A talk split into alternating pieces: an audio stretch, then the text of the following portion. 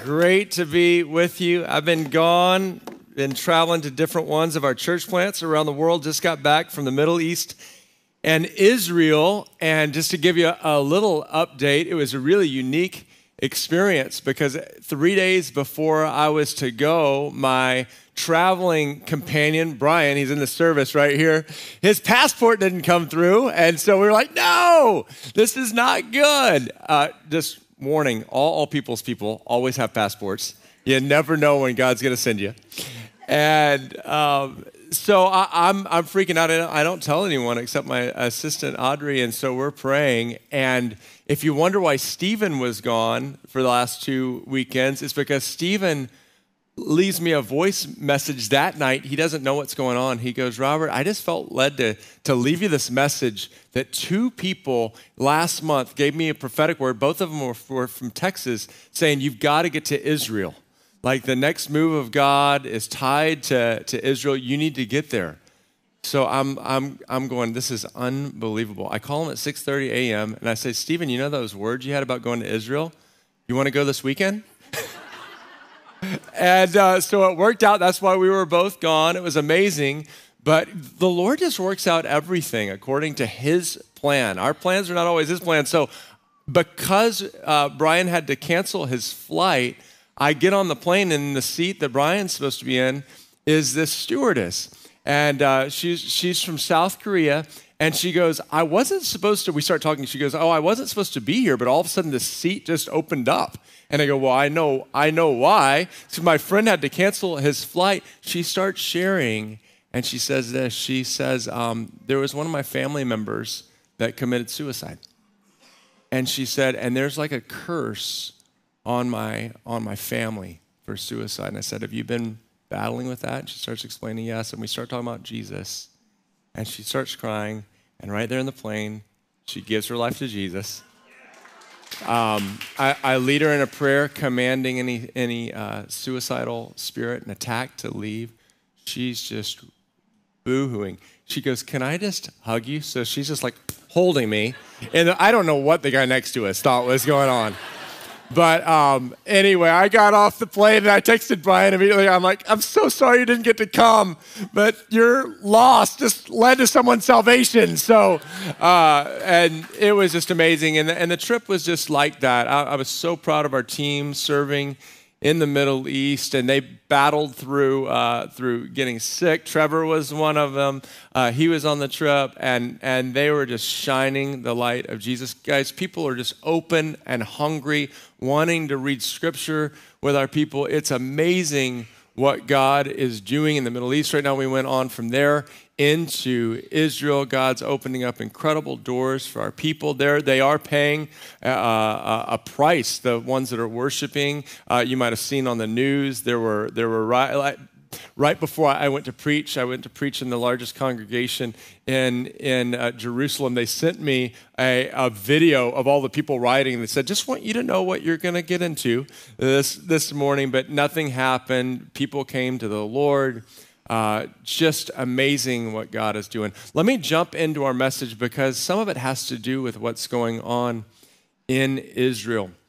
Today, I want to talk to you. It was, wasn't my plan, but I felt very strongly when I came back to talk to you on the topic calling America back to God.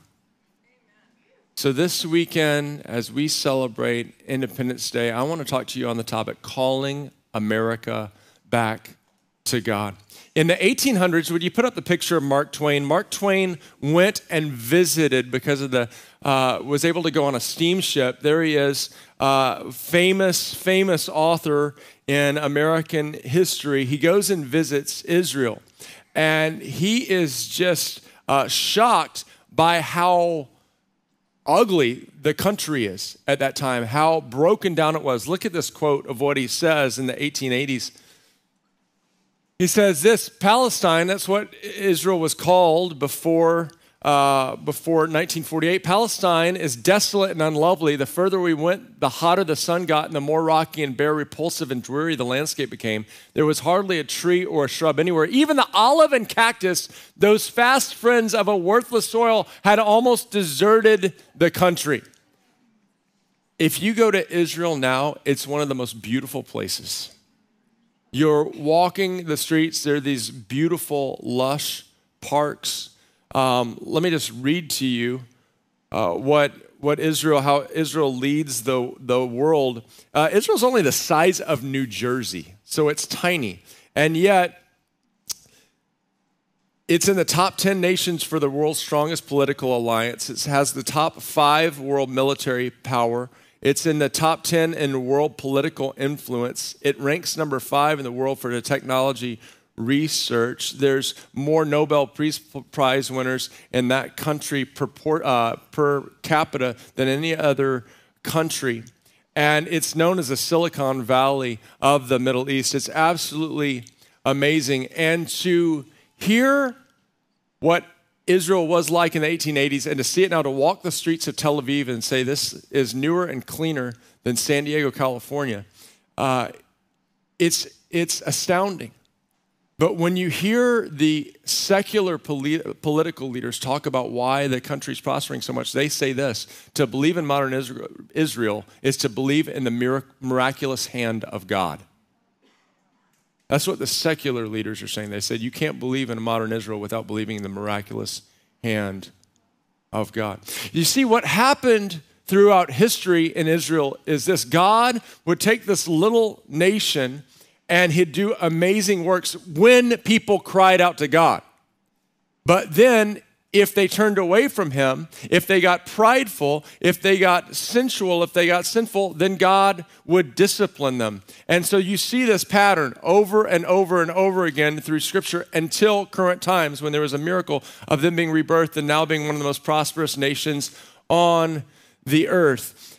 And so, what I want to talk to you about today is this. If you look at Deuteronomy 8, Deuteronomy 8, if you turn there with me, it says this this is the word of God to Israel, but it's the word of God to us because scripture is very clear that all scripture is God breathed for training and rebuking the people of God. It says this Be careful to follow every command I'm giving you today so that you may live and increase and may enter and possess the land the Lord promised on oath to your ancestors. Remember how the Lord your God led you all the way in the wilderness these 40 years to humble and test you in order to know what was in your heart whether or not you would keep his commands, he humbled you, causing you to hunger and then feeding you with manna, which neither you nor your ancestors had known, to teach you that man does not live on bread alone, but by every word that comes from the mouth of the Lord. Your clothes did not wear out, your feet did not swell during those 40 years. Know then in your heart that as a man disciplines his son, so the Lord God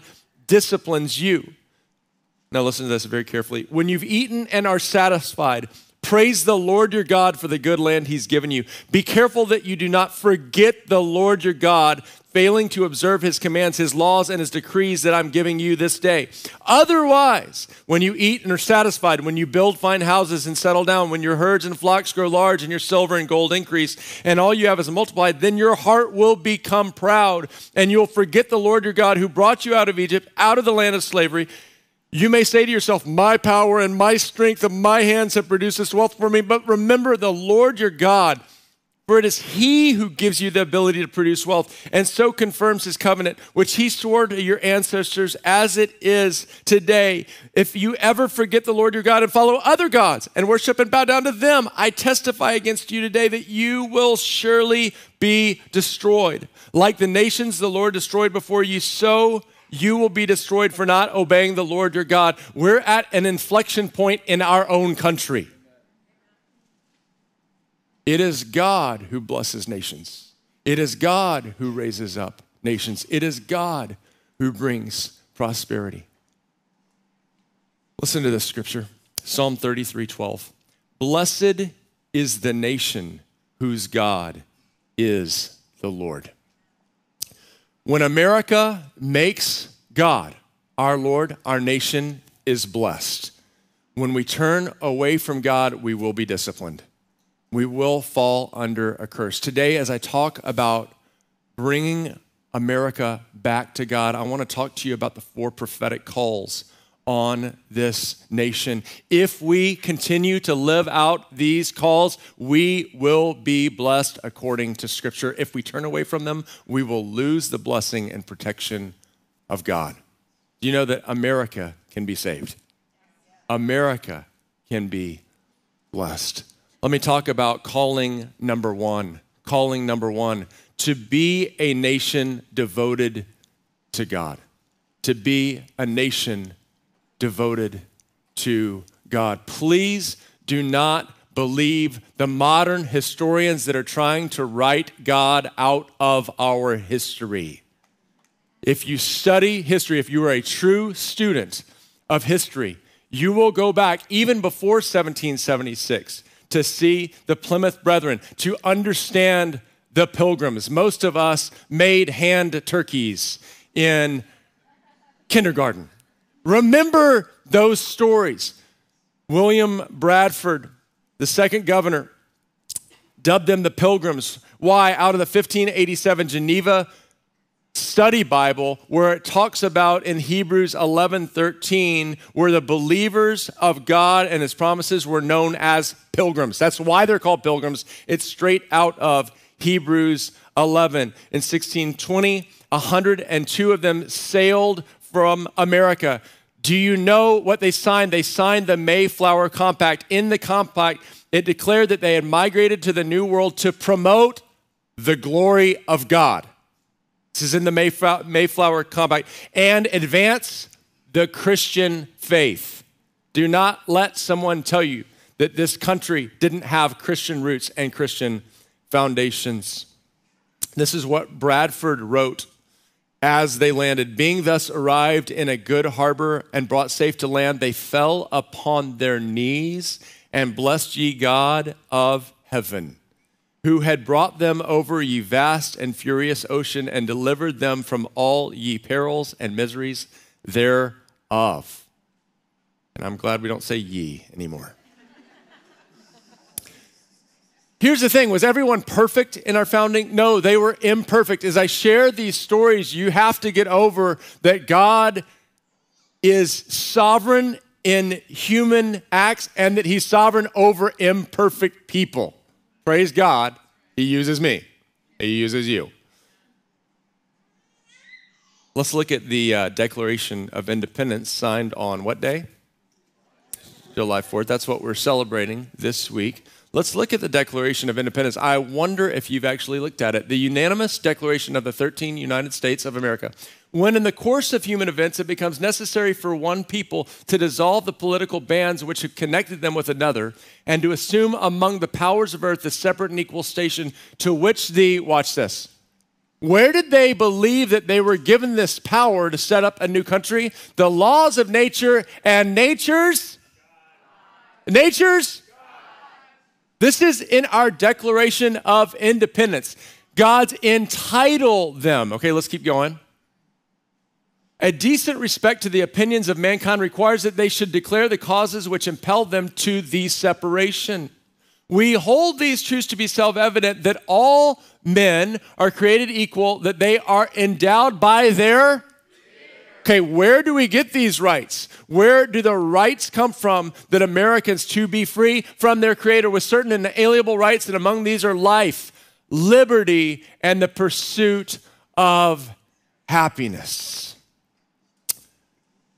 Whenever our country has turned to God, its effects are an uplift in society. It's not just our country. You look in the late 1600s, Britain was in a time of great peril, a great decay of incredible poverty, and uprises the Methodists, Wesley, Whitefield, preaching the gospel, organizing people into groups called Methodism, following the methods of God. It transforms society. Prostitution goes down, homelessness goes down, drunkenness goes down. In the Great Awakenings, if you study the Great Awakenings, they weren't just times of people coming into an awareness of spirituality, but what you see, listen to the effects of the Second Great Awakening, the abolition, the abolition of slavery, temperance from alcohol, access to education, voting rights, and prison reform all became issues of social improvement brought on by the belief of equity before God. How do we respond as people? How do we respond as people? First, pray. And we're called to be a people of prayer. God hears our prayers and heals our land. This is what scripture says. It says this See, I'm standing before you today, a blessing and a curse. The blessing is if you obey the commands of the Lord I'm giving you today. Listen to this from 1 Timothy 2 about prayer, I urge you then, first of all, that petitions, prayers, intercession, and thanksgiving be made for all people, for kings and all those in authority, that we might live peaceful and quiet lives in godliness and holiness. This is good and pleases God our Savior, who wants all people to be saved and come to a knowledge of the truth. I want to tell you, you watch people, you watch leaders, and we get angry. Let me encourage you, let that anger, anger actually isn't bad. It's you actually should be angry when people are doing wicked things, but that anger, what do you do with it? Let it drive you to intercession. Let that anger awaken you. that anger is actually good because you're waking up, but let it drive you into intercession and pray. I just, I, I wonder what would happen if Christians spend as much time praying as complaining. So maybe if we just pray half as much as we complain, we'd have so many leaders coming to know the goodness of Jesus. Pray, preach boldly. Wherever you are, we need you sharing the gospel. Uh, one of the reasons I get to lead people to the Lord is because I actually share the gospel. If you just start talking about Jesus, tell your story and talk about Jesus. You're like, but man, I'm in a godless place. That's why he put you there right? That's so good. But I'm the only Christian. Great. Then you're a missionary. Sent to your school, sent to your hospital, sent to your workplace. Let's just boldly and lovingly share. But what if people reject me? Then just keep going. Right? That's what that's what Jesus says. Just shake the dirt off your feet. Right? Just keep going, but share boldly. And let's pray passionately, but let's not give up on our country. Calling number two. Calling Number two, to stand with, to, to bless Israel. Okay, this, this is not something I always carried in my heart. I remember uh, we, as you guys know, we're, we're, we're bought this amazing piece of land and we're going to build a facility because we don't own this place and, and uh, we have to move. And so we were looking and looking for several years and they told us there wasn't a place in and we wanted to be in the city of san diego and they said there doesn't exist a place like that in san diego. And i remember one of our board members coming and saying you guys need a breakthrough. You guys need to bless israel. And i said okay i don't get that. Like why? Because you need to bless the jewish people. I said like why? He goes well jesus was a jew. Oh, okay. And he said all the apostles were Jews, and they actually brought the gospel to the Gentiles, which is you. He goes, All the books of the Bible, besides one, were written by Jews. Um, you were given so many blessings, but furthermore, that God says He'll bless those who bless you and curse those who curse you. Look at Genesis chapter 12 given to Abraham, the father of the Jewish people. I will make you into a great nation, and I will bless you. I will make your name great, and you will be a blessing. I will bless those who bless you, and whoever curses you, I will curse, and all peoples on earth will be blessed through you. Now, what I'm not saying is you have to agree with every single thing that Israel does politically, but what I am saying is don't be against the Jewish people. We need to protect them. There's a great wave of anti Semitism going throughout the land. And God is saying this if you bless them, you will be blessed. So we said, okay, well, we don't really get it, but we're going to do it. So we immediately started giving to the poor and, and, the needy among the Jewish people. We started praying for Israel. We started praying for the, the peace in Jerusalem. And in one week, we're called and said there's six acres on the freeway, which was our absolute dream. We just hadn't told anyone. Uh, straight across from San Diego State, where we started. And then someone immediately gives us $1.3 million gift to buy it. And we went, huh, this is, this is working. Like God, God actually knows what he's talking about. Tweet that. God knows what he's talking about. Um, we, we were we were blown away. But let me just tell you, I still I didn't have a heart for the, the Jewish people. I didn't have a heart for Israel. Um, and so I told the Lord, I said, Lord, if, if there's something you want me to carry, you, you're just going to have to take me there. I just, I need you to take me there. So I said, Lord, that, you, you just got to do that because I'm, I, I don't have a softness. I don't have a heart for this. Well, I, I get a call one morning as I'm spending time walking on, on my path. It's right before our sabbatical. And Audrey, one of our pastors, who's my assistant, also says, Robert, you just received a very large gift to your, your ministry travel account. And I went, oh my gosh, I wonder what that's for. On the same walk, within an hour, I get a call from Dr. Jim Garlow saying, Robert, will you guys come to Israel with us? And he said how much the trip would cost, and it was like almost the exact amount. I went, oh my goodness, God, you are doing something. I get to Israel, and basically I just cried through the whole trip. God was just meeting us. He was opening up my eyes to Scripture. He was reaffirming our call to plant thousands of churches. But then at the end, He started showing us, You're called to the restoration of Israel. And I've been on a journey of, of studying that. And God is just opening up amazing door after door. You see, how a nation treats Israel will determine how it's judged, whether it's blessed. Listen to this. It says this in Joel chapter 3. In those days, at that time, when I restore the fortunes of Judah and Jerusalem, and let me just tell you, the fortunes have been restored. If you're there, you'll see all nations coming to this place. I will gather all nations. So this is talking about the end of the end times. I will gather all nations and bring them down to the valley of Jehoshaphat, or that's the Kidron Valley between the eastern gate and the Mount of Olives. There I'll put them on trial for what they did to my inheritance. My people Israel, because they scattered my people among the nations and divided up my land. Can I tell you how nations will be judged? Is how they treat the nation of Israel. You see, God's hand has been on the United States in so many ways, I believe, because we have harbored the Jewish people and stood with Israel like no other country on earth. So let me just give you another little piece of history that you might not have put together. I've been doing a deep dive for the last five years. What year did Columbus sail the ocean blue and discover the Americas? 1492. We all know that. 1492, ocean, uh, Columbus sailed the ocean blue. But do you know what else was going on in 1492? Well, first of all, what country did Columbus sail from? Spain, okay, you're, you're, you're getting this. What happened in 1492 in Spain? King Ferdinand and Isabella issue a decree casting out, kicking out all Jews. It was the climax of the Inquisition. The Inquisition that said you convert or you die. So these Jewish families, just study this in history, these Jewish families fund Columbus. He discovers the Americas. And over the next years, the Jewish people start landing in the Americas, and where do they end up? In the United States. The United States has harbored more Jewish people than any other country in the world.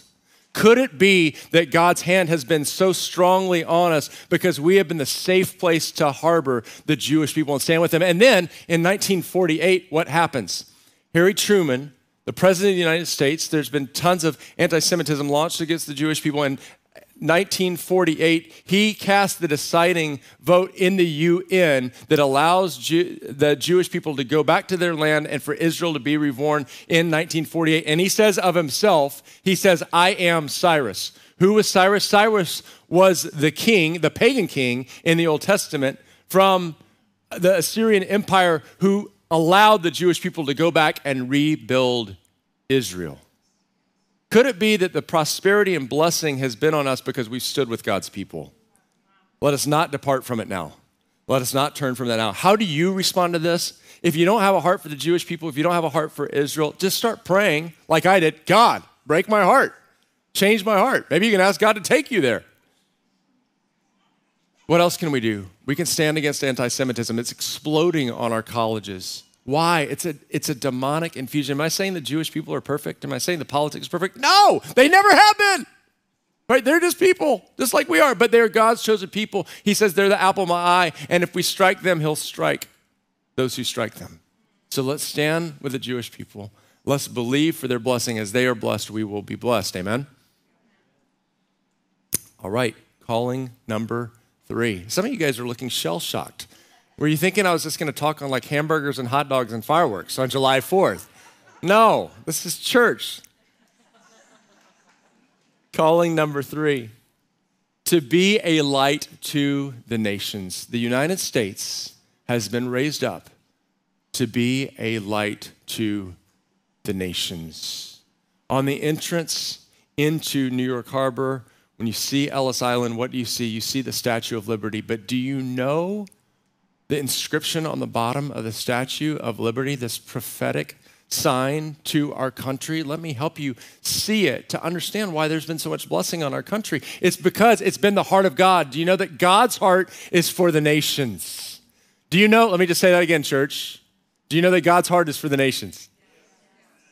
Right? Psalm 67 let the nations be glad, let them praise you. Some in the islands of the world. Listen to what it says, not like the brazen giant of Greek fame with conquering limbs astride from land to land. What is it saying? That America is not supposed to be this, this conquering, tyrannical force that just destroys other nations. saying, no, that's not it. Here at our sea washed sunset gate shall stand a mighty woman, that's the Statue of Liberty, with a torch, whose flame is the imprisoned lightning, and her name, Mother of Exiles. God has always been about the stranger and the foreigner. From her beacon and hand glows worldwide welcome. Her mild eyes command. Next slide. the air bridged harbor that Twin Cities frame. Keep ancient lands, you, your storied pomp. Cries she with silent lips. Give me. You're tired. You're poor your huddled masses yearning to breathe free. This country has always been and needs to always be about people who are seeking freedom free to live, free to worship. The wretched refuse of your teething shore, send these, the homeless, tempest tossed to me. I lift my lamp beside the golden shore. The United States has been blessed because it's carried God's heart for the broken and needy of the nations, wanting a place for freedom. But it goes beyond that. Do you know that the United States has been the greatest mission sending center on earth in history? Even today, do you know that the United States sends four times more missionaries than the second greatest sending nation on earth?